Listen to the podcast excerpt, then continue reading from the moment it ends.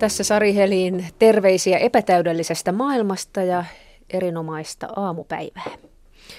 Tiedättekö kuulijat, että Suomi häviää rinnan mitalla muille Pohjoismaille yhdessä asiassa? Meillä imetetään paljon vähemmän kuin naapurimaissa. Ja nyt alkaa meidän imetysaamumme.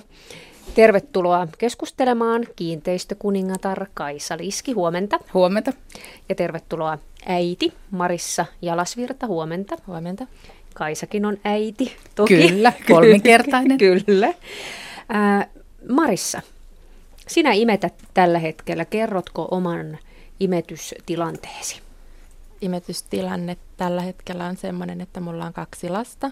Vanhempi on vähän yli kaksivuotias ja nuorempi on vähän yli puolivuotias ja imetän heitä molempia nuorempaa lapsen tahtisesti ja vanhempaa kerran päivässä. Nythän itse asiassa on ollut neljä päivää käymättä ollenkaan, että voi olla, että loppuukin tässä, mutta molempia. Lapsen tahtisesti pienempää vauvaa, kuuden kuukauden ikäistä, mitä se tarkoittaa? Se tarkoittaa sitä, että vauva saa rintaa niin paljon ja niin usein kuin haluaa, joka on tavallaan onnistuneen imetyksen edellytys alusta asti, että ei, ei katsota kelloa ja ei mietitä sitä, että onko vauva liikaa rinnalla ja käyttääkö äitiä huvituttina, vaan tarjotaan rintaa, kun lapsi pienintäkään merkkiä sitä halutakseen osoittaa. Kaisa, sinä sait Kuopuksen elokuussa 2012 ja ennen vauvan syntymää kommentoit, että imetät jos ehdit ja sillä sipulia siitä nousi otsikoita ja, ja sitten, sitten korjasitkin sitä lausuntoa, että kyllä sinä nyt aiot edes jonkin verran imettää. Ei, väärin en korjannut lausuntoa, vaan vaihdoin mieltä. Joo, okei, okay, vaihdoit mieltäsi. Eli miten siinä imetyksessä nyt sitten kävi? No mun mielestä siinä kävi niin hyvin kuin käydä vaan voi. Eli niin kuin jokainen äiti haluaa lapselleen parasta pääsääntöisesti, tai ainakin terve äiti niin sehän oli aivan selvää, että mä imetin niin pitkään kuin mä pystyin. Kun mä hän, hänet sain siihen syliin ja maitoa tuli ja hän sitä halusi, niin se oli ihan selvä. Mä jouduin lähteä töihin, jonka takia sitä imetystä piti sitten vähän järjestellä. Mutta, tota, mutta mä vaan vaihdoin mieltäni. Ja itse asiassa en edes niin voimakkaasti sitäkään, vaan vasta synnyttänyt äiti on myös ihan hirveän tärkeä olento. Se on sille lapselle, sille maailman tärkeimmälle vasta syntyneelle ihan kaikkein tärkein. Eli siinä on sellainen erikoinen vuorovaikutus. Molemmat on toisillensa maailman tärkeimpiä ja, ja joskus käy vielä niin, että jopa lopun elämää. Mutta ne ensimmäiset päivät, niin nehän, tehän ihminen toimii sillä tavalla, kun se luonto vie. Eikä siinä ole mitään vaihtoehtoa. Toisella on nälkä, sulla on rinnat täynnä maitoa, niin totta kai ruokitaan. Vauvalehden kaikki tietävä keskustelupalsta ot, otti silloin, erityisesti aihe vapaa-osio otti silloin hyvin paljon kantaa. Kaisa, sinun imetyskommenttiisi ja, ja tuota, poimin sieltä eilen illalla tällaisen. Eikö Kaisa Liski ole saanut lainkaan imetysvalistusta esimerkiksi neuvolasta, koska asiahan ei todellakaan ole niin, että korvike on niin laadukasta, että se korvaisi rintaruokinnan. Tuli vaan mieleen, että eikö Kaisa tosiaan tiedä näitä asioita, kun toisaalta sanoo, että odottamansa vauva on kovin toivottu ja että haluaa tehdä parhaansa vauvan eteen. Kaisa, etkö sinä tiennyt, kun sanoit ennen vauvan syntymää, että et ehkä imetä? Olitko tyhmää? Tyhmähän tässä ollaan joka päivä. Meillä äideillä on semmoinen ihastuttava ominaisuus, että mehän koemme itsemme tyhmiksi ihan joka päivä ja, ja meillä on huono omatunto siitä asti, kun se ensimmäinen lapsi tulee, niin siihen asti, kun ne todennäköisesti saattaa meidät äidit hautaan. Eli se huono omatunto menee joka puolella ja tota, toisilla äideillähän on se tilanne, että ne ei oikeasti varmaan tiedäkään, on nuoria äitejä. Mäkin olen ensimmäisen kerran tullut äidiksi 18-vuotiaana, joten mulla olisi ollut mahdollisuus jo silloin olla se just se tietämätön yli nelikymppisenä, kun tulee äidiksi, ei todellakaan ole tiedon puutetta, mutta aivan ihastuttavaa, että löytyy, löytyy foorumi, jossa tätäkin voi kyseenalaistaa ja sananvapaus ennen nuo suljettiin laitoksiin. Mutta tota, nykyisin ne on Facebookissa. Mutta anyway, ollaan siitä mitä mieltä vaan, niin, niin tota, äh, eihän tietämättömyydestä tietenkään minun kohdalla ollut kysymys, vaan ehdottomasti jonkinasteisesta provokaatiosta. Mun mielestä tämän tyyppinen provokaatio on myös tarpeellista, jotta se nostaa keskustelua en ole maailman parantaja eikä just ollut suunnitteilla keksiä pyörääkään uudestaan. Mutta tota, tämä oman elämän eläminen tavallaan niin kuin toisen kerran se sama juttu, eli vauva-arki, niin oli mulle ihana haaste ja, ja kiva nähdä, että miten huonosti mä tällä kertaa siitä selviän. Ja nyt ollaan tosiaan menty reilu kaksi vuotta ja mulla on paljon kokemusta siitä ja myös siitä, että miten kivaa keskustelua ja vähemmänkin kivaa sai aikaiseksi se mun kommentti. Mutta se sai myös niille äideille mahdollisuuden puhua kautta puolustautua yleistä valtavirtaa ja paheksuntaa kohtaan, että jos joku ei halua imettää. Se on että niin paljon asioita siellä taustalla voi olla, jossa et halua, et pysty tai et voi. Niin. Marissa, mikä on sinun näkemyksesi? Haluaako suomalainen äiti imettää? Mä uskaltaisin väittää, että suurin osa äideistä haluaa kyllä. Ja oman tietonsa pohjalta toimii varmasti niin, että luulee pystyvänsä ja pystyy, sit suurin osa pystyykin. Mutta että varmasti useimmiten se kaatuu siihen avun puutteeseen ja tiedon puutteeseen, ja, koska se alkuhan on tosi vaikeaa. Tai no ihan ensimmäiset viikot menee siinä hormonipilvessä, mistä Kaisakin puhuu ja, ja, ja luonto hoitaa tehtävän niin, että sitä maitoa tosissaan tulee ja maito nousee ja kaikki johtuu niistä synnytyksistä. Mutta jos Marissa sanot avun tarve tai avun puute, niin onko se sitten oikein? Onko luonto silloin niin kuin väärässä? Jos luonto toimii niin, että sä et kykene imettään tai sulta ei tule maitoa tai sä teet jotain väärin, niin pitääkö sitä äitiä auttaa? Eli onko se semmoinen juttu, että nyt tarvitaan hirveä imetyshenkilöstö jeesaamaan, kun sen, se oma fiilis ei, tulee? Ei, ei, niin. ei, ei, välttämättä. Siis totta kai jos, jos niin kun, et, siis kaikilla äideillä su, suurimmalla osalla tulee se maito, nousee niistä synnytyshormoneista. Se ekat päivät onnistuu ja ekat viikotkin. Mutta sen jälkeen se ei enää toimi sillä hormonitoiminnalla, vaan tarvitaan sitä, että se vauva on iholla. Tarvitaan niitä useita imetyskertoja. Jos sen sijaan, että otetaan vauva rinnalle annetaan tuttia tai pulloa, niin joka kerta on pois siitä maidon tilauksesta rinnalta, niin tässä mä tarkoitan apua. Että jos sä ihmettelet, että nyt se vauva vaan itkee, no nyt mä laitoin sen sänkyyn, mä annoin sille tuttia, mä hytkytin sitä, voi voi nyt tuntuu, että ei tule maitoa, tissit ei olekaan enää yhtä täydet kuin ne oli Mut silloin alussa. tarvitaan apua jo äitiyteen, eli niin, kyllä, life coachia eikä sinänsä niin kuin imetyscoachia. No että, niin, se, semmoinen joo. varmasti olisi monelle, joo, monelle joo. hyvä. Mutta sinänsä, että, että entäs jos antaakin luonnon hoitaa sen asian, eli jokainen äiti hoitaa lapsensa parhaalla mahdollisella tavalla, ja sitten se vaan se maidon tulo loppuu sen takia, koska sinne rinnalle tuodaan sitä lasta liian harvoin. Mulla on todella hyvä omakohtainen kokemus 18-vuotiaana niin tuota äitinä se oli ihanaa. Mulle sanottiin jo laitoksella, kun Amanda syntyi, että, että siinä oli yksi viidettä poikaansa laitokselta hakevassa oleva äiti, niin tota, sanoi, että hän ei ole koskaan nähnyt tuollaista yhteyttä äidin ja lapsen välillä. Ja, ja hän koki sen jotenkin varmaan poikkeuksellisen suureksi ja mielettömäksi, koska hän näki, kuinka nuori mä olen. Hän ei tiennyt ihan tarkalleen, mieli teki varmasti kysyä, mutta vaikka mä olin kauhean aikava ja todella paljon enemmän tätimäinen kuin tänä päivänä silloin 18-vuotiaana, niin... Äh, kuitenkin musta huoku totta kai se, että mä oon nuori. Ja silloin neuvolassa neuvottiin nimettämään ihan reilusti. Ja, ja mä imetin sitten reilusti ja sitten mä imetin yhtä naapurin keskosvauvaa reilusti, kun multa kysyttiin, että onko se ok, kun sen äidiltä ei tule maitoa. Ja sen jälkeen mut saatiin sitten, niin kuin mä itse olen jälkeenpäin sanonut, huijattua siihen äidinmaito luovutusrumbaan. Ja lopputulos oli se, että mä imetin vuosi ja kaksi kuukautta. Amanda ei juurikaan kauheasti muuta ruokaa hirveästi halunnut, koska se oli tosi ravitsevaa se mun nuoren terveen urheilevan, hyvin syövän ihmisen maito. Oli rasvasta. Se oli niin rasvasta, että sitä vietiin puoli ensimmäistä vuotta, eli kuusi kuukautta, mutta haettiin sitä kotoa, kun normaalisti se siihen aikaan toimitettiin paikalliseen valintataloon, mistä sitten haettiin ja pasteroitiin ja muuta. Niin mun maito testattiin säännöllisesti. Mä kävin lafrakokeissa, että mä olin terve ja jees. Niin se annettiin suoraan niille pienimmille keskosille.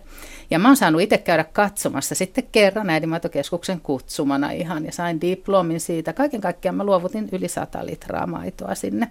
Ja, tota, ja tämä johtui siitä, että mä olin niin tietämätön, että mä en tiennyt, että mitä enemmän mä lypsän ja imetän, sitä enemmän sitä maitoa tulee. Ja, tota, ja tavallaan niin kuin siinä mielessä, että, että nyt tässä iässä sitten, kun oli mahdollisuus ottaa niin kuin potut pottuina ja, ja nyt hänen muuten sitten enää imetä, jos ei ole pakko suunnilleen, niin ei se nyt ole kosto sille 80-luvun puolivälin tilanteelle, mutta on se mulle itselle semmoinen ihmisyyden palautus jotenkin, jos voi näin sanoa. Ja, ja terveisiä kaikille sinne keskustelupalstoille. Ottakaa paljon keskustelua tästä, koska sillä tavalla sieltä löytyy näitä erilaisia elämänkokemuksia. Tässä tuli siis ilmi Kaisa Liskin salattu menneisyys, hyvänen aika, 100 litraa luovutettua äidinmaitoa. Aivan. Sehän on mitalin arvoinen teko. Lehmä. Mm. Mutta siinä, sillähän on pelastettu monta, monta keskosen elämän alkua. Se on ihan mahdollista, että silloin on pelastettu monta keskosen elämän alkua ja monelle äidille niin kuin annettu jo helpotusta silloin, että meillä on täällä tätä äidin, hyvää äidinmaitoa. Sitä ei nyt sulta tuussut on leikattu tai sä oot tosi huonossa kunnossa tai sä oot hirveän sairas tai lääkettä, että sä et voi imettää, niin tässä on se. Tai sitten on myös tilanteita, milloin se on ihan karmeita, että sun on jotenkin fyysinen vamma, että sä et voi imettää, että semmoisiakin on. Marissa, kun sait esikoisen, jota sitten aloit imettää, niin olitko imetystietoinen jo etukäteen vai tuliko tietoisuus itseesi synnytyksen jälkeen? Mä oikeastaan mä sanon, että mä kasvoin siihen äitiyteen sen raskauden aikana.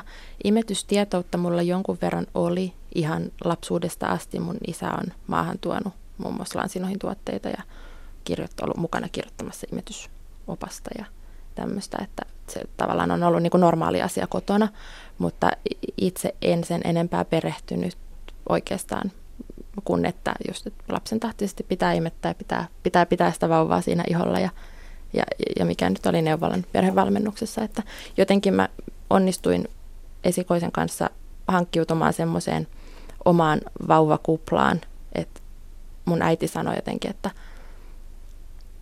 sä oot sun, sun kroppa on tehnyt sen lapsen miehesi avustuksella tyhjästä ja sä oot kantanut sitä lasta yhdeksän kuukautta sisällä ja synnyttänyt sen tähän maailmaan, että ei kukaan muu voi sanoa sulle, mitä sun lapsi tarvitsee kuin, kuin sinä itse. Että kyllä sä itse tiedät parhaiten, että kuuntelet vaan itseäsi, joka on mun mielestä hirveän tärkeä neuvo kaikille äideille tänä päivänä, koska sitä mielipidettä tulee jo, joka paikasta aika paljon, jos yhtään viihtyy netissä nykypäivänä äitinä, niin tota, jokaisella on oma mielipide ja kaikki hirveän hanakasti peilaa sitä omaa tilannetta muihin, että mulla loppu maito, kyllä sullekin varmaan loppuu ja on meidänkin suvussa loppunut maito, mutta sehän on aina sitten tota, ajan, ajan henki ja, ja, ja ohjeet ja neuvot, jotka siihen saattaa osittain ajaa.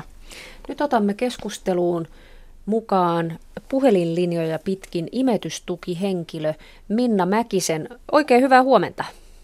Huomenta.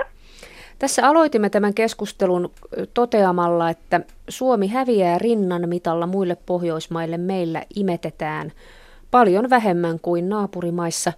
Minna Mäkinen, onko meillä suomalaisilla naisilla jokin geneettinen virhe naapurimaihin verrattuna, kun emme osaa imettää lapsiamme? No joo, sitä en kyllä tiedä, onko sitä ikinä edes tutkittu, mutta todennäköisesti ei ole mitään sellaista geneettistä virhettä että ehkäpä se enemmän on syy meidän ihan imetyskulttuurissa, niin kuin tuossa jo Marissa taisi sanoakin, että, että on sellaista, että epäillä, että riittääkö se maito ja eihän meidän suvussa ole riittänyt ja ja sitten toisaalta, että niistä imetyskokemuksista ei puhuta. Ja sitten myös se, että terveydenhuollossa ei aina ole riittävästi resursseja siihen riittävään imetysohjaukseen. Minna, miksi lasta pitäisi imettää? No siihen kaikki tietää, että terveyshyödyt, joita on tosi paljon, niitä on niin äidille ja vauvalle ja, ja ne on niin fyysisiä ja psyykkisiä, niitä on tosi monta.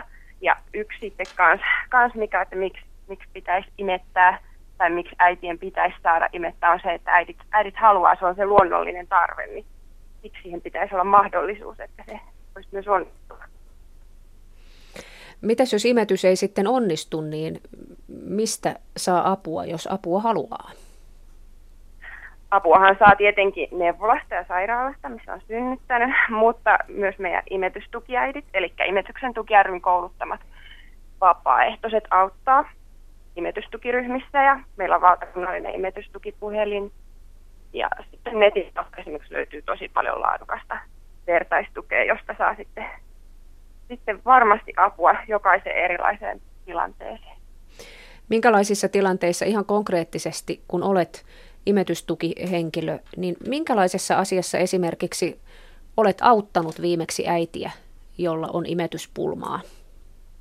Yleensä ne tilanteet on sellaisia, että, että äiti haluaa varmistusta jollekin sellaiselle, että onko vauvan käytös vaikka tavallista, että jos vauva viihtyy, pieni vauva paljon rinnalla, että onko se normaalia vai voiko se kertoa siitä, että maito ei riitä, koska se on se usein, usein se yksi murhe. että riittääkö se maito ja sitten, sitten siinä voidaan kertoa siitä, että, että mistä tietää, että se maito riittää. Se on yksi, yksi asia. Sitten on esimerkiksi ongelmat siinä imetyksen sujumisessa ihan käytännössä esimerkiksi imetys, im, imetysasennoissa, imuotteissa ja sitten imetyskivun kanssa. Ja sitten äidin jaksaminen ihan siinä imetysarjessa on myös yksi tärkeä asia.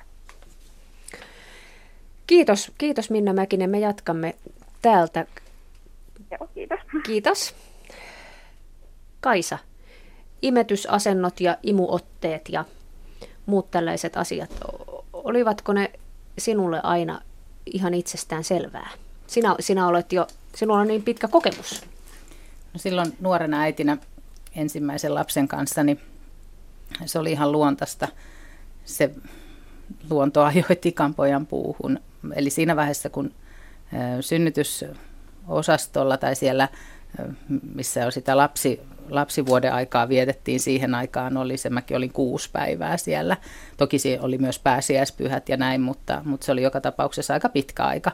Niin siinä vaiheessa, kun mä imettelin siellä jo täysiin, niin tultiin sitten neuvomaan niistä asennoista, joissa ei kyllä siinä vaiheessa ollut korjattavaa. Ja en mä unohda, siis mä muistan jokaisen sekuntin niistä kuudesta päivästä siellä silloin ja mitä siihen liittyy. Mutta se imettäminen ei ollut mikään asia, se ei ollut mikään issue, sitä ei ollut. Se oli, se oli ihan tavallista, se oli niin kuin, siinä oli paljon enemmän sitä. Mä tutkailin, minkä väriset silmät tolle tulee tolle uudelle ihmiselle, tolle ihmiselle, joka ei ole pyytänyt tänne maailmaan tulla, jonka minä olen tänne hänen isänsä kanssa järjestänyt. Että niin et siis siinä oli paljon paljon muuta ja siksi mä haluan enemmän korostaa sitä nuorten perheiden avun tarvetta siinä life coachissa, kun nyt ehkä tässä imet. Meillä on tänään keskustelussa imetys, joka on tärkeä juttu, mutta se pitäisi olla hyvin luonnollinen. Se pitäisi olla sellainen ja ehdottomasti jokaisen äidin oma valinta ja jos se takkua, niin siihen todennäköisesti on joku syy. Ja, ja tota, meillä ei tänään aika riitä niihin satoihin imetyssyihin ja keskusteluihin, mitä mä oon elämäni varrella kerännyt ja tiedä.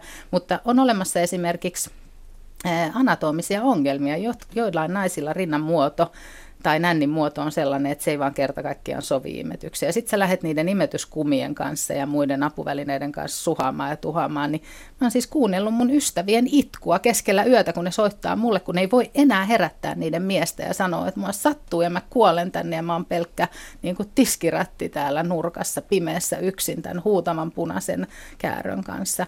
Että, että joku raja pitäisi olla näissäkin liiallisessa imettämisen tuputtamisessa.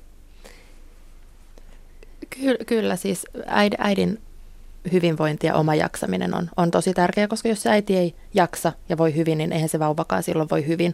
Eikä se no, niin Pitääkö silloin terveys... tulla imetystukihenkilön apuun, niin kuin jos se, onko se siitä se äidin se... jaksaminen kiinni? Mitä jos se isä pomppaisi sieltä se maitopullon kanssa mieluummin niin kuin vaikka kahtena yönä peräkkäin ylös ja antaisi äidin nukkuu?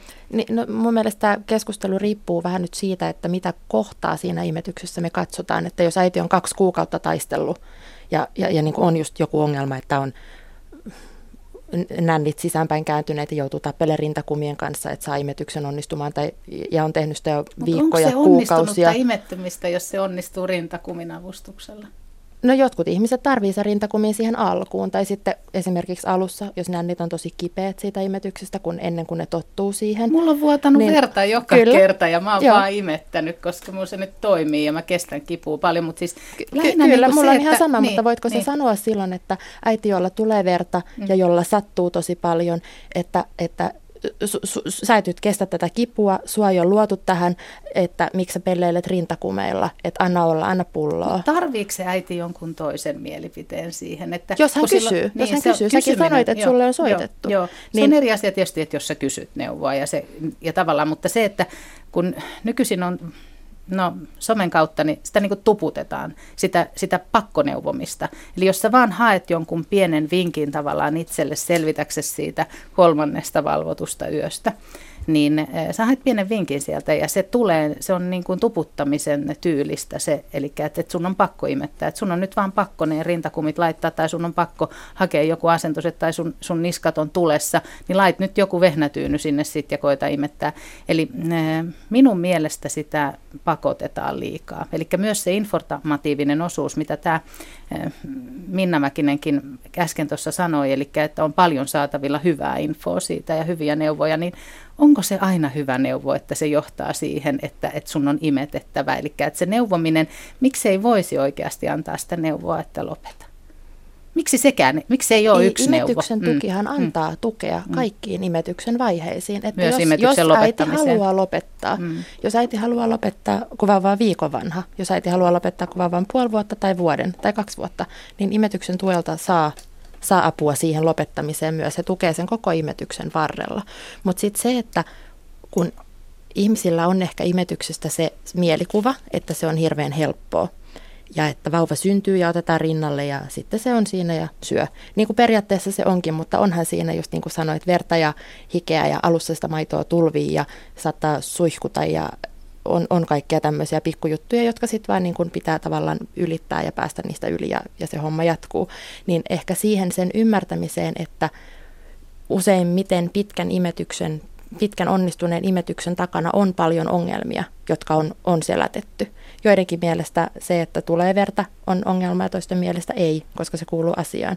Mutta sit, jos lopettaa, jos äiti lopettaa ennen kuin hän on valmis siihen, tai, tai kokee, että nyt tämä imetys on tullut päätökseen, niin siitä useimmiten sit syntyy näitä imetyspettymyksiä. Ja sitten myöhemmin elämässä ehkä joku äiti miettii, että siis mua on sattunut molempien imetysten alku. Mä oon tehnyt niin, että mä oon imettänyt molempia vastasyntyneitä vauvoja ja mun mies on tallannut mun jalkapöytää jalallaan, että mä saisin sijaiskivun sille imetyskivulle. Että mä pystyn rentoutumaan ja rauhoittumaan, että se lapsi saa sen nännin kunnolla suuhun, että se kipu loppuu. Jos joku olisi silloin tullut sanoa mulle, että no mut hei kato kun sua sattuu noin paljon, niin lopeta nyt vaan, että anna sille pulloa, hyvä siitä kasvaa. Niin mä ruoskisin itteeni varmaan lopun ikääni tällä tiedolla, mikä mulla on nyt. Mikä Et... on ihan kamala, että luodaan sellainen paine, että, että niin kuin äiti voi kokea siitä huonommuutta, jos se on lopettanut kivun takia, kun se äitikin on kuitenkin se ihan hirveän tärkeä ihminen siinä sen vastasyntyneen tai vaikka vähän vanhemmankin elämässä aina ikuisesti, niin miksi sen äidin niin kuin tavallaan arvoa halutaan huonontaa vielä lisää siinä, että se julkinen, vai niin kuin säkin just sanoit, että sä olisit ruoskinut itseäsi, jos sä olisit lopettanut. Mitä sitten, jos niin, se olisi meillä hyväksyttävämpää, niin, että siis lopetetaan? Tällä, tällä tiedolla, mikä niin, mulla on nyt. Niin. Voi sitten olla, sitä tietoa silloin... pitää jakaa enemmän, koska tämä tieto ei selvästi riitä. Tämä keskustelu, ja nämä on tosi tärkeitä, niin kuin tämäkin meidän keskustelu, koska ilman tätä lisäkeskustelua ei tule lisää tietoa. Sen tiedon jakaminen ei, niin kuin, sitä pitää laittaa potenssiin näköjään, koska sitä tuskaa, ajattele, miten pieni mahdollisuus on, niin kuin, että sä säkin onnistuit loppujen niin, lopuksi niin, noin kyllä. kovan kivun kanssa. Eli siis ihan törkeää, että äitiä syyllistetään. Aivan törkeää. Minä annan väli, väli, välitietoa, muutamia faktoja. Todellakin jo naapurimaassa Ruotsissa imetys sujuu äideiltä paljon paremmin kuin Suomessa. Ja imetyssuositushan on sellainen, että kuusi kuukautta suositellaan, että vauva ei saa mitään muuta ravintoa kuin rintamaitoa. Sitä kutsutaan täysimetykseksi ja sitten ainakin vuoteen asti pitäisi imettää vielä vauvaa niin, että vauva saa kiinteää ruokaa, vaikkapa jotain, mitä nyt kukin kiinteänä aloittaa, perunaa, bataattia, banaania ja niin edespäin, ja, ja sen kanssa sitten rintamaitoa. Ja Suomessa tähän kuuden kuukauden pelkkään rintamaitoon ei oikeastaan yllä kukaan. Ruotsissa 15 prosenttia äideistä pääsee tähän suositukseen. Sitten rintamaidosta sanotaan tutkimusten mukaan niin, että jos lapsi on täysimetetty pitkään, niin sillä katsotaan olevan vaikutusta muun muassa nuoruustyypin diabeteksen, diabetesta estävästi, aikuisien lihavuutta estävästi, on puhuttu äh, lapsen älykkyyden ää, mm, paremmasta älykkyydestä, jos lapsi on imetetty, ja ää, lapsen suolisto saa rintamaidosta paremman alun lapsen elämään kuin sillä, että, että lapsi saa lehmän maidosta tehtyä korviketta. Ja usein sanotaan näin, että lehmän maito sopii, sopii lehmän, lehmän vauvalle ja sitten rintamaito ihmisen vauvalle. Tässä on tällaisia, tällaisia faktoja, mitä minä muistan kuulleeni. Menikö Marissa ihan pieleen? Meni aika, aika oikein, kyllä. Ihan on faktaa. Tietysti tutkimuksia ja, ja, ja, ja tutkimuksiahan on maailma täynnä, että varmasti joku löytää näitä niin kuin, ei niin puoltavia tutkimuksia, mutta kyllä siis faktahan on, että äiti tuottaa lapselleen ruokaa ja, ja, ja meidän kulttuurissa on ehkä vähän tämmöinen hassu ajatus, että kun lapsi tulee vuoden ikään, niin sille voi alkaa juottaa tavallista maitoa. Imetyksen voi lopettaa ja siirtyä tavalliseen maitoon, eli lehmän maitoon, joka sitten taas on, on ehkä vähän hassua. Täällä kuuntelija, kuuntelija kommentoi näin, että ää, viheliäisintä äitiysmystiikkaa on se, että ajatellaan ihmisäidillä olevan jotain sellaista sisäistä tietoa, mikä on hänen lapselleen parasta. Ja, ja näin ei ole kuuntelijan mukaan. Kaisa. No, kuuntelija on oman mielipiteensä vankia ja sille ei mitään voi ja hänellä on siihen oikeus. Ihmisellä on omaa poikastaan varten täydellinen geneettinen suunnitelma ja, ja tota, on tietysti olemassa äitejä. En tiedä, onko kuulija, kuuntelija juuri sellainen äiti, jolla tätä ei ole, tai onko hän äiti ollenkaan. Ehkä vähän jo epäilyttää semmoinenkin, mutta oli niin tai näin, niin, niin tota, meidän geeniperimässä on olemassa poikasten hoitoohjeet ja, ja tota, jokainen äiti niitä noudattaa. Jos ei ole päihdeäiti, jos ei ole psyykkisesti sairas ja jos fyysinen tai anatominen rajoittuneisuus ei estä sitä. Mutta silloinkin hän antaa varmasti omalle poikaselleen juuri oikeat hoitoohjeet, jos muut hoitaa. Neljän äiti on nimimerkki. Grattis. Että, että, että, tota, että ja tsemppiä sinne. Näin. Kyllä, ja siis ihminen on eläin siinä, mm. siinä missä muutkin, tai siis laji, oma lajinsa, että jokaisen lajin emä hoitaa poikasensa. Ja myös sen oman lajin maito on parasta oman lajin niin. tietenkin, että, et tota, mutta se ei siis poista minun vahvaa mielipidettäni siitä, että pitää olla oikeus kuitenkin, kun kun meillä on muutakin kuin evoluutio, meillä on myös kehittynyt teknisesti ja tieteellisesti kehittynyt yhteiskunta ja maapallo, niin että on olemassa niitä vaihtoehtoja. Ky- kyllä kai se, mä oon, siis, mä oon ihan sataprosenttisesti sun kanssa samaa mieltä siinä, että äidillä pitää olla oikeus. Ja mun mielestä nyt en sano faktana, mutta mun mielestä mä oon lukenut, on se sitten imetyksen tuki tai joku muu, niin onnistuneen imetyksen mitta on se, että äiti lopettaa tyytyväisenä. Ja äiti on tyytyväinen siihen imetystaipaleeseensa. Joillain se on, että ei imetä ollenkaan, ja joillain se on neljä vuotta.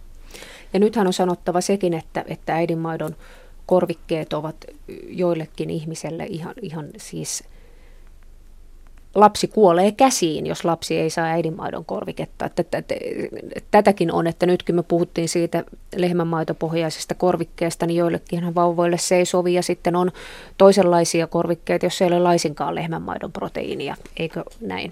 Kyllä, jokaiselle lapselle löytyy kyllä sitten erikois, erikoiskorvikkeitakin, jos se lehmänmaidon pohjainen ei, ei sovi.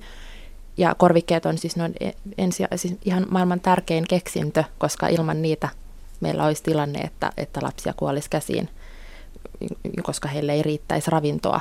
Mutta pitää kuitenkin muistaa, kun niistä puhutaan, että se on korvike. Se on äidin maidon korvike. Kun en, ennen tätä ohjelmaa sa, sain viestin äidiltä, joka oli ää, epäonnistunut imetyksessään aivan täydellisesti. Eli hän ei pystynyt imettämään kuin muutaman päivän ja, ja kaikki meni pieleen sen jälkeen. Ja hän, hän kirjoitti pitkän kirjeen siitä, että hän sairastui sen asian takia erittäin pahaan masennukseen ja nyt hänen lapsensa on kolmevuotias ja hän ei ole vieläkään työkykyinen, että hän ei pysty edes kunnolla siellä kotona tekemään ruokaa, että mies tekee kaikki kotityöt ja ruoanlaiton ja, ja jos mies joutuu olemaan poissa silloin, kun pitäisi lapsille tehdä ruokaa, niin mies laittaa kaikki valmiiksi sinne, että hän pystyy ne lämmittämään. Ja se on hänen, hänen osuutensa siihen perheeseen. Hän ei parempaan pysty ja hän kertoi, että se lähti imetyksestä liikkeelle, niin voitaisiko pohtia vähän sitä, että mikä siinä imetyksessä on näin naista määrittävää ja musertavaa, että siitä voi seurata tällainen kohtalo? Mä uskon, että se lähtee ihan naiseudesta. Ei lähdekään ehkä äityydestä yksinomaan, vaan just sieltä naiseudesta. Rinnat, hirveän tärkeä asia naiselle, tosi monelle ainakin, suurimmalle osalle. Ja, ja rinnan menetys tai rintojen menetys tai niiden jollain tavalla huonontuminen oli se sitten niin, että ne menettää muotonsa, ryhtinsä tai ne menettää kyvyn tuottaa omalle jälkeläiselleen ruokaa, niin se on varmaan niin kuin kamala asia naiseudelle. Sitten kun siihen yhdistetään äitiys, joka tuo tullessaan sen jatkuvan huonon omatunnon kaikesta mahdollisesta, mikä liittyy niin äityyteen kuin siihen lapsienkin ja lapsiin, ja kolmen lapsen äitinä mä tiedän, että se ottaa kertoimet joka kerta. Eli että kun mulla on vanhin 28-vuotias ja nuorin 2-vuotias, niin, niin mulla on tosi mukavat oltavat, kun siihen väliin mahtuu vielä yksi 25-vuotias, joka on tehnyt minusta vielä iso äidinkin. Eli mulla on vuoden ikäinen lapsenlapsi ja sitten näitä huonoja omaa tuntoja, kun kokee niin kun sen ensin sen 28 vuotta ja sitten tulee siihen väliin yksi, joka tuo sitä lisää ja sitten tulee kolmas ja sitten tulee lapsenlapsi ja kaikista näistä koetaan sitä. Ja sitten siihen lyödään vielä se, että mä en imettänyt kuin neljä kuukautta tätä nuorimmaista ja mulla on pahan paha mieli siitä, koska se on oikein sellainen äidin mussukka ja just sellainen, joka varmasti siis imis vielä kaksivuotiaana aivan varmaa, että jos vaan häneltä kysyttäisiin. Ja vielä eilen illallakin niin tälle imetykselle edelleen, eli, niin kuin näin pitkän ajan jälkeen ollaan lopetettu vuosia yhdeksän kuukautta sitten melkein imettäminen Manun kohdalla, niin vielä eilen illalla se nautiskeli siitä, kun me salaa isiltä. Meillä on sellainen iltarutiini, että se tulee joskus vielä siihen samaan imetyskeinutuoliin, mikä on hankittu silloin ennen hänen syntymää istumaan siihen. Ja mä annan sille mun okkamukista jotain porkkanavelliä tai jotain tällaista. Ja, ja tota, sitten siinä ihan hiljaa mä laulan jotain unilaulua ja hyssyttelen täysin samassa asennossa aivan mun rinnan lähellä. Eli juuri siinä paikassa, missä se mun geeniperimä luontaisesti se mun lapsen mun syliin asettaa parhaimpaan asentoon. Ja sitten kun ne kasvaa, ne haluaa nousta siitä pystyyn ja roikkuu olkapäälle ja pomppii äidin sylissä. Ja me äidit aina. Se on ihana katsoa siis sellaisia. Mä oon joskus jäänyt pysähtynyt jossain kauppakeskuksessa katsomaan, kun on joku tämmöinen äitilapsi aamupiiri jossain. Niin siis ne äidit yrittää koko aika niitä vauvojansa laittaa siihen imetysasentoon, koska se on niin luontainen. Se on se semmoinen, miten se luonto toimii. Ja ne lapset haluaa pompahtaa pystyyn. Ja isät on sen takia niiden kanssa niin, niin jotenkin paljon mutka mutkattomampaa se isän ja lapsen suhde, koska isän sylissä se pomppiminen on luontaista, kun se isä ei imetä. Eli tämmöisiä, mutta että, että jotenkin niin kuin mä uskoisin, että se syyllistäminen lähtee siitä myös sieltä naiseuden menettämisestä. Jos et sä pysty imettämään, niin sä oot niin kuin huono nainen ja tietenkin luonnollisesti huono äiti ja siitä pitää huolta sitten monet tahot meidänkin maassa. Mutta voi kun meidän maassa pitäisi huolta siitä uudenlaiset tahot, mitä ei ole ehkä ajateltu niin pitkälle. Ja mä haluaisinkin nostaa keskusteluun ihan yhteiskunnallisen ja, ja niin kuin talouspolitiikan tässä. Hyvinvointi perheissä ja lapsiperheissä ja miksi voidaan esimerkiksi, miksi Tanska on joku sellainen oikein nimetyksen kehto. Se on myös luonnonmukaisen synnytyksen kehto. Siellä on niin kuin kaikki jotenkin luomummia paremmin. No siellä on vähän erilaiset lapsilliset ja muutenkin perheen tulotaso on vähän toisenlainen. Siellä riittää, että yksi toinen perheestä käy töissä, että, että sen takia äitiyslomat on pidempiä ja kotiin voidaan jäädä ja se tietynlainen yhteiskunnan tukema yhteisöllisyys ja sitten se niin kuin tavallaan kivilähiöiden rakentamatta jättämispäätös aikanaan sekä valitettavasti myös maahanmuuttopolitiikan tuoma raskas taloustaakka on jätetty rajojen ulkopuolelle. Mitä, mitä ajatuksia Marissa sinulle tulee siitä, että joku ihminen masentuu imetyksen epäonnistumisesta moisella tavalla? Tämä sun kertoma tarinahan oli ihan äärettömän surullinen ja, ja, ja mulle tuli niin kuin heti mieleen, että miten me voitaisiin auttaa tätä äitiä. Ja, ja, ja jos tämä kaikki niin kuin pohjaa, pohjaa siihen epäonnistuneeseen imetykseen, niin mä toivon, että jos tämä äiti kuuntelee, niin hän ottaisi yhteyttä imetyksen tukeen. Jos ei halua soittaa, niin sinne voi Facebookin imetyksen tuen sivujen kautta laittaa pyynnön yksityisviestillä tukiäidille. Heillä on koulutusta ja heillä on tietoa ja apuja, sit, että mitä kautta tätä asiaa voisi lähteä purkaa tai puhua neuvolassa tai jossain, koska mä, mä nyt vaan niin näen, näen mielessäni sen kodin, missä se äiti on vankina siinä omassa kuplassaan ja se ku- kuulostaa hirveän surulliselta, koska siis totta kai hän saa surra sitä menetettyä imetystä ja näin, mutta hän missaa niin paljon muuta. Se lapsi kasvaa siinä koko ajan, eikä se lapsi osaa niin kuin, surra sitä, että et, et onko se saanut korviketta vai äidinmaitoa. Ei tietenkään. Me äidithän se itse tehdään itsellemme. se, se tulee se huono omatunto jostain. Ja niin kuin sä sanoit Kaisa ihanasti, että sitten saatat pojan siihen syliin ja sitten teillä on se teidän oma hetki ja mä melkein aloin itkemään. Et, et, niin, ni, niinhän se niin kuin... kaikkien suomalaisten äitien puolesta. Ja se on niin kuin minusta se pahempi asia, että minä yksilönä ja varmasti tämäkin, siis äärimmäisen surullinen kolme vuotta kestänyt niin kuin, tragedia, niin, niin se on hirveä. Mutta mä itken kaikkien suomalaisten äitien puolesta, koska meillä on yhteiskunnassa jotain pielessä, jos tämä pääsee siihen jamaan, että tulee jatkuva ainoa niin kuin syyllistämisen tunne, mikä tulee siitä, että sä päätät olla esimerkiksi imettämättä tai kannatat, joku vielä oikein puhuu korvikkeiden puolesta. Että se on niin kuin se ainoa vaihtoehto, vaikka se on pieni ryhmä, joka oikeasti hakeutuu keskustelemaan imetyksen tuki ihmisen kanssa siitä, että, että mulla meni nyt tämä lopetus tällä tavalla, mutta mä en nyt enää tietenkään vuoden päästä aloita uudestaan, mutta että jutellaanko vähän siitä, miten mä selviin tästä, kun mulla on huono omatunto.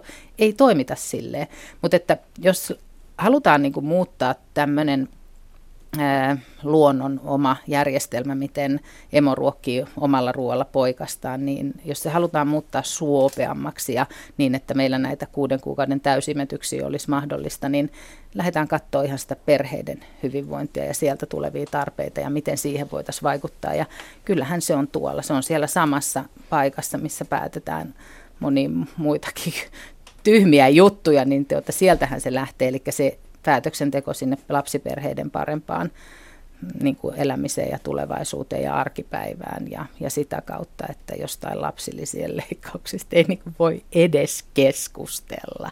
Ei. Ky- kyllä, kyllä, mm. joo. Pitäisi uusia veronmaksajia tukea ja auttaa.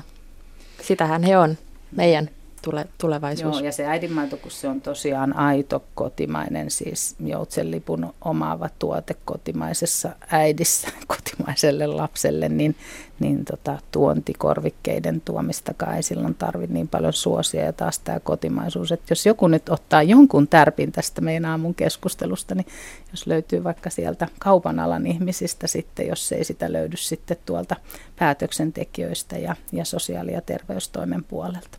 Tärppejä on otettu tästä keskustelijoista. Kuuntelijoilla on asiaa, hyvät keskustelijat. Ää, voi kumpa minullakin olisi ollut kolmea kuukautta pidempi äitiysloma, eikä maitoa olisi mennyt hukkaan työpäivinä. Nyt ajat ovat paljon paremmat, mutta äitien narsistiset syyt estävät imetyksen ja alapääsynnytykset. Wow. Miksi Sari juuri minun täytyy tähän vastata? Miksi Marissa ei voi vastata tähän? Minusta sinä olet juuri hyvä nyt vastaamaan tähän. Marissa ja. voi myös vastata tähän. Tota, joo, kyllä mä odotinkin, että jokuhan tässä narsistiksi leimaa, mutta onneksi minut on leimattu niin monta kertaa aiemmin, että se ei enää tunnu miltään. Jokaisessahan meissä pieni narsisti asuu ja, ja tota, niitä omia mielipiteitä siitä niitä on jokaisella, myös minulla. Mä en avaa sitä mun sanasta arkkua nyt itse narsistisesta äitiydestä, mutta tota, tunnustan kuitenkin haluamani olla myös sen asian puolesta puhuja, että äiti on ihminen. Ja mä oon saanut tästä paljon kommentteja, mutta se ihmisyys ei saa unohtua sen äityyden myötä. Ja mitä vanhempana tulee äidiksi, niin sitä helpompaa se on ö, tietyllä tavalla se just se oman naiseuden ja ihmisyyden säilyttäminen, koska silloin on oppinut elämän varrelta jo keinoja selvitä tässä luonnon järjestelmässä, miten ne poikaset hoidetaan ja miten siinä saadaan hoidettua kuitenkin myös parisuhde tai avioliitto ja koti ja ehkä ne muutkin lapset. Ja, ja, tota, ja sillä tavalla se ikä on tuonut helpotusta tähän, mutta tuonut myös oikeutusta lisää ja sillä tavalla uskaltaa sanoa tarvitsevansa itsekin jotain. Ja jos mä ajattelen, että jos, siis tämä on nyt hypoteettinen tila, että jos mulla olisi ollut se tilanne, että mun olisi tarvinnut ö, tehdä valinta, että lopetanko mä nyt imettämisen, jotta mä voin tehdä töitä. Eli jos mä olisin mun mieheni kanssa esimerkiksi joutunut keskustelemaan jostain tämmöisestä ö, ruokkimisvaihdoksesta tai työaikojen järjestelystä siitä syystä, että mä imetän, niin mä olisin tosi pettynyt itteeni yli nelikymppisenä äitinä mulla luonnollisesti oli muitakin vaihtoehtoja. Mulla oli aika selkeitä ratkaisuja, että miten arki lähtee menemään pikkuvauva perheessä ja jos äiti on kuitenkin ison yrityksen johtaja ja ei voi oikeasti olla kokonaan pois töistä. Eli sitäkin sitä no taas palataan siihen, että enemmän minusta on tarvetta life coachille kuin imetyskoutsaamiselle. Marissa, onko tämä suomalainen imetystilanne äitien narsismia?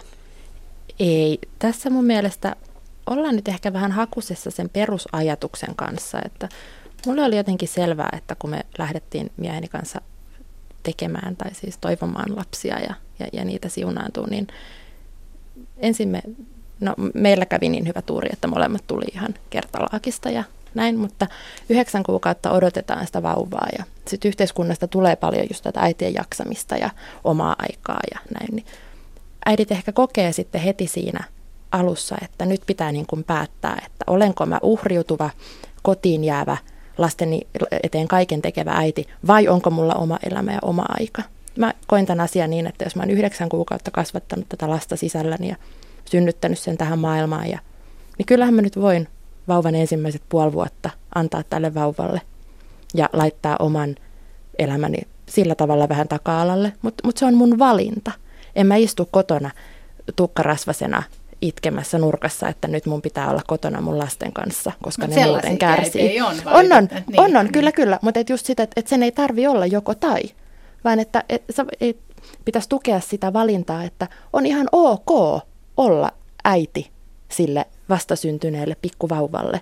Jos ei sulla ole mikään kiirettyä elämään, jos ei ole mitään, niin ei sun tarvi kuunnella sitä yhteiskunnan omaa aikaa. Ja, mullekin siis moni kaveri, nyt toisella kierroksella ne lopetti sen ihmettelemisen, mutta ekalla, että eksä on vielä käynyt ja no jätä nyt hoitoon ja no opeta se nyt tuttipullolle. Jos mä olisin että ei mun tarvii, että tätä mä oon halunnut tätä, tätä mä oon niin odottanut tätä vauvaa ja nyt se on tässä. Että miksi ihmeessä mä jättäisin sen kotiin mun miehelle ja menisin pörräämään yksi johonkin kauppakeskukseen ikävöimään sitä mun vauvaa, koska mulla kuuluu olla omaa aikaa. Kyllä sitä se eka puoli vuotta, sehän menee älyttömän nopeasti. Sitten sen voi jättää ja paremmalla mielellä ja mitä enemmän sitten kiinteät tulee kuvioihin, niin sit sitä pidempiä aikoja äiti voi olla poissa sen lapsen luota ja että se on ihan ok. Mutta sitten toisaalta se äiti, Aivan joka totta. haluaa jättää, hmm. niin sekin on ihan ok. Mutta tuossa on muutakin sisältöä nytten kuin tämä tavallaan tämä uhriutuminen, koska minusta on täysin eri asia puhua siitä uhriutumisesta tai, tai siitä narsistisesta omasta minän säilyttämisestä äityyden myötä kuin taas omasta ajasta. Koska kun sä teet lapsen, se on sun omaa aikaa, sen lapsen kanssa oleva aika. Ja tämähän onkin mielenkiintoista siinä mielessä, että tässä on nyt ihan valtava sukupolvien välinen ero. Eli mm, silloin ne nuoret äidit niin kuin kommentoi esimerkiksi, kun mä sanoin, että no mä en ainakaan imetä enkä pidä äitiyslomaa. No totta kai mä hieman myös provosoin, mutta siinä oli ihan, siinä oli täysin sukupolven välinen ero, jossa otettiin sitä, että kuinka niin kuin voi kamala. Se on iän tuoma etuoikeus osata järjestellä ne asiat. Minulle kaikkein tärkein aika on mun pojan kanssa oleva aika. Mun mies on ihana mustasukkainen, onneksi terveellä tavalla hyvän itsetunnon omaava komea skandinaavi, joka ymmärtää, että hän on se minun valittuni puolisoni, jonka kanssa minä valitsin tehdä tämän lapsen. Mutta se, että, että mä olin, me just naurettiin, me oltiin eka kertaa Manun luota yötä pois.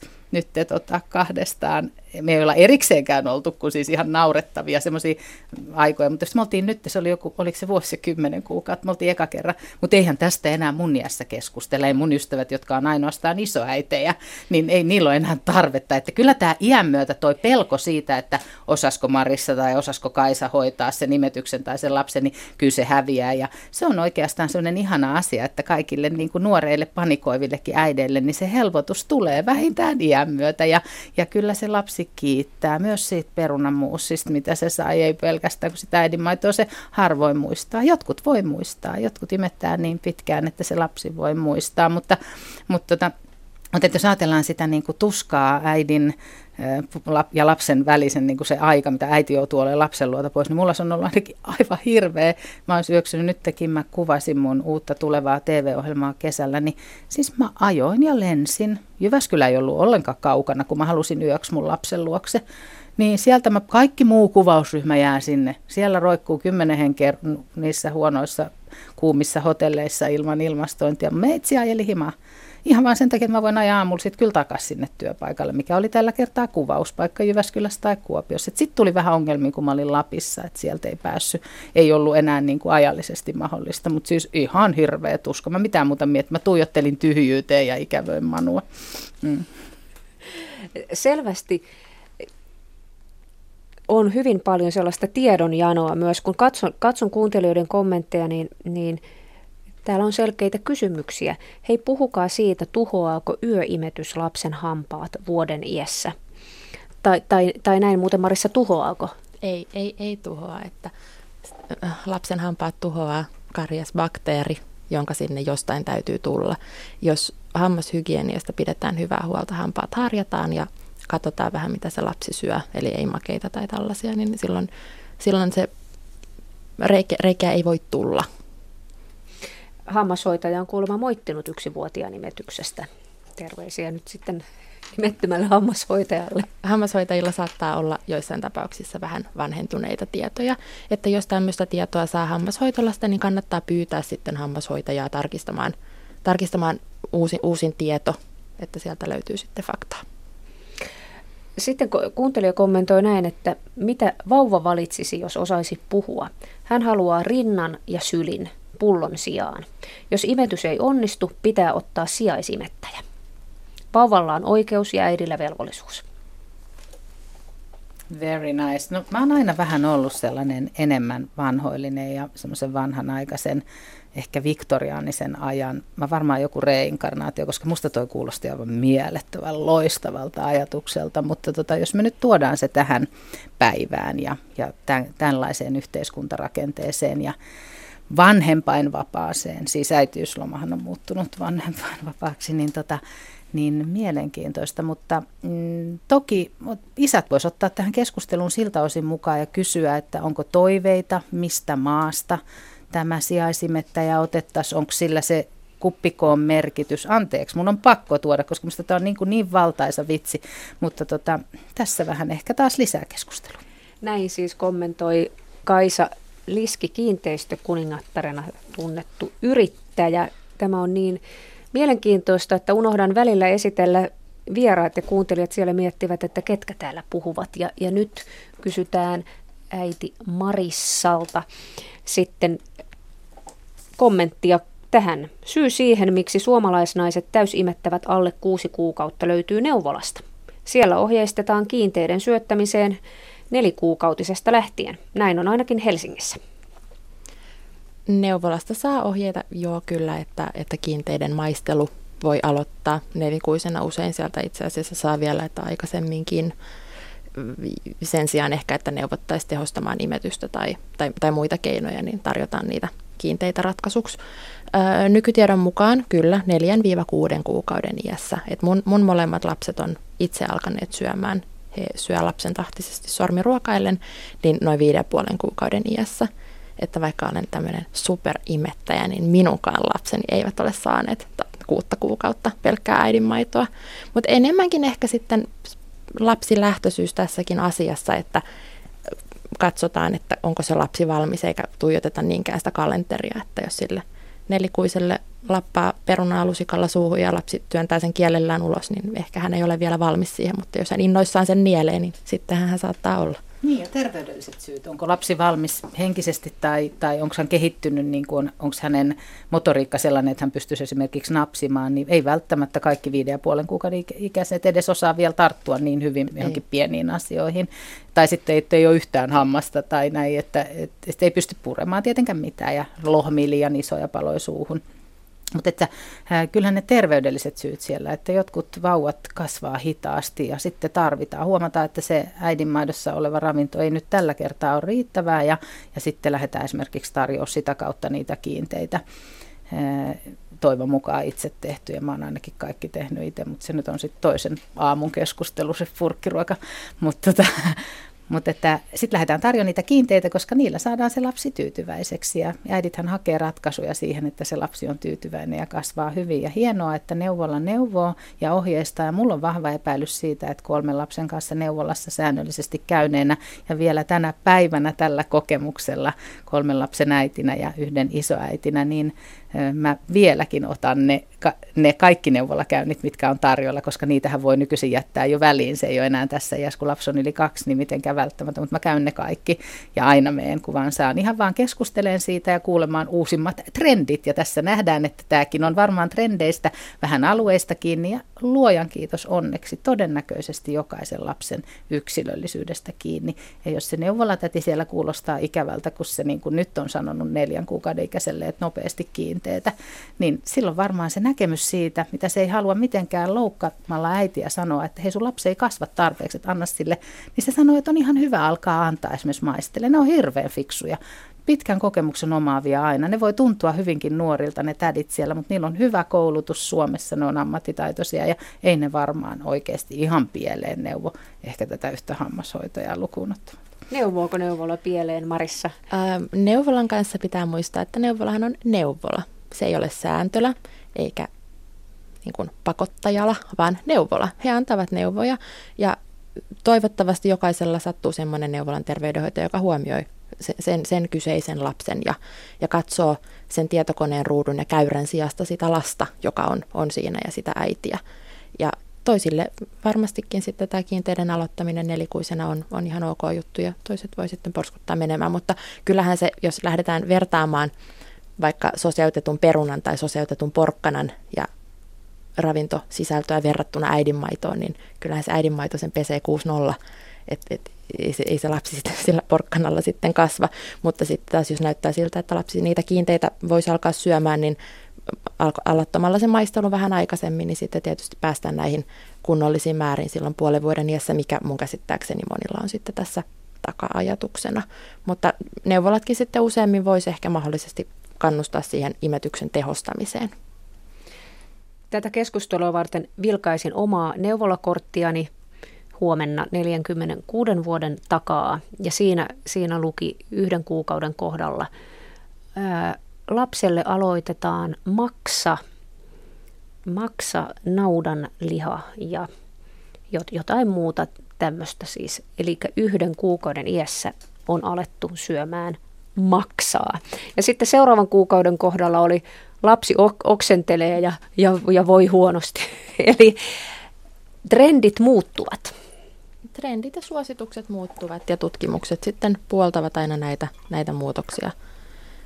Ja kaikki lapsethan on aina tavallaan niin kuin aikansa uhreja. Et kun mä oon ollut syntynyt 80-luvun alussa, niin on suositettu neljän tunnin nimetysvälejä ja tuttia ja raasteita ja kolmen kuukauden iässä, kahden kuukauden iässä, niin eihän siinä silloin hirveästi ihmetykselle ole jäänyt sijaan.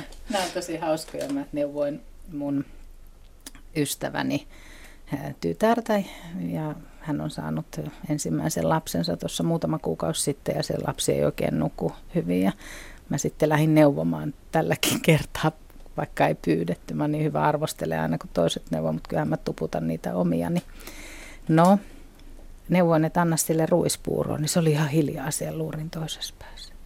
Että tämä on vasta viisi kuukautta, että ei tälle saa antaa ruista. Mä että okei, okay, ei saa. No mutta ei se mitään. No sit sä et varmaan anna, jos ei sille saa antaa. Rukiin pitkä kuitu ja, ja pitkä lämmön tuottamisjakso, mitä se siellä ravintokierrossa tekee, niin mä ajattelin, että se olisi vaan ehkä sitten voinut nukkua vähän pidempään sillä rukilla, mutta kun sitä ei kuulemma saanut antaa, mä luovutin ihan täysin, mä sanoin, että työllä missään nimessä. Me jatkamme keskustelua muissa ympyröissä. Kiitoksia teille tästä, tästä ja imetyksestä. Varmasti puhutaan vielä sadan vuoden päästä. Kiitos. Kiitos. Kiitos.